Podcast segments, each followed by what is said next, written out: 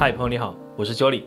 关于前任这个话题啊，有的人觉得和前任在一起呢是相互折磨，那为什么还要恋恋不忘呢？有的人会觉得分手之后恋恋不忘是因为不甘心，那还有人呢觉得好马不吃回头草，为什么还要关注前任？但人与人成长环境不同，感知不同，以及和前任相处的细枝末节啊都不同，所以有些人分手呢就将前任抛诸脑后了，那有些人呢则是念念不忘。在情感行业从事了这么多年啊，越发觉得在看待前任这个词的时候，不应该带有抗拒或者贬低的心情。忘不了的前任都有忘不了的道理。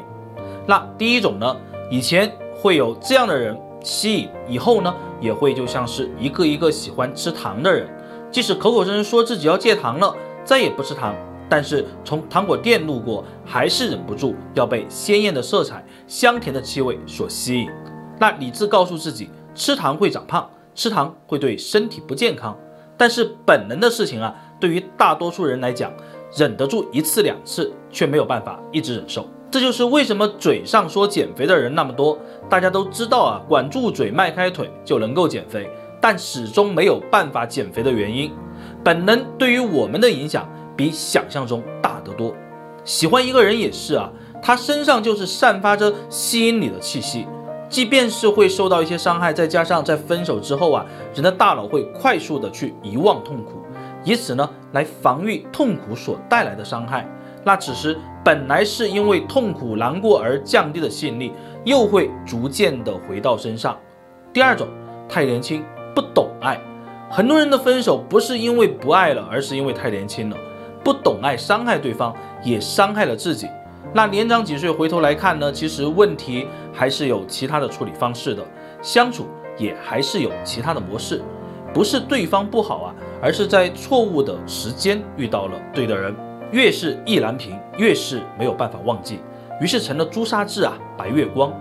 第三种，不是所有的前任带来的都是伤害，对于受到过前任伤害的人来说啊，最好和前任老死不相往来，前任过得越惨呢。自己就越开心，但是对于给前任带去伤害的这一部分人呢，很多时候啊，失去了才知道珍惜。这么好的人本来是属于自己的，现在却成为别人的男朋友或者女朋友了，难免会感到惋惜。那如果自己的现任比不上前任，或者是自己还没有找到新的恋人，念念不忘的心态呀，就更加的强烈。第四种，有些事业一定要成功，而有些人啊，一定要拥有。忘不了前任，必然会想起要挽回。有些人无法理解，那有些人呢却趋之若鹜。我有个朋友啊，最近在创业，这已经是他第四次创业失败了。周围人呢都不理解他，为什么失败这么多次还一定要去重新创业呢？有一次喝酒呢，他就对我说：“这个项目真的很好，而且以前自己做成功过，有经验啊。虽然说经营不善，最后失败，但是不想放下，一定想要东山再起。”那有些感情何尝不是如此呢？我们在一起，然后分开，我们挽回不成功，但是我真的很爱你，真的觉得我们重新在一起会幸福，所以不仅是对前任念念不忘，还想方设法的去进行挽回。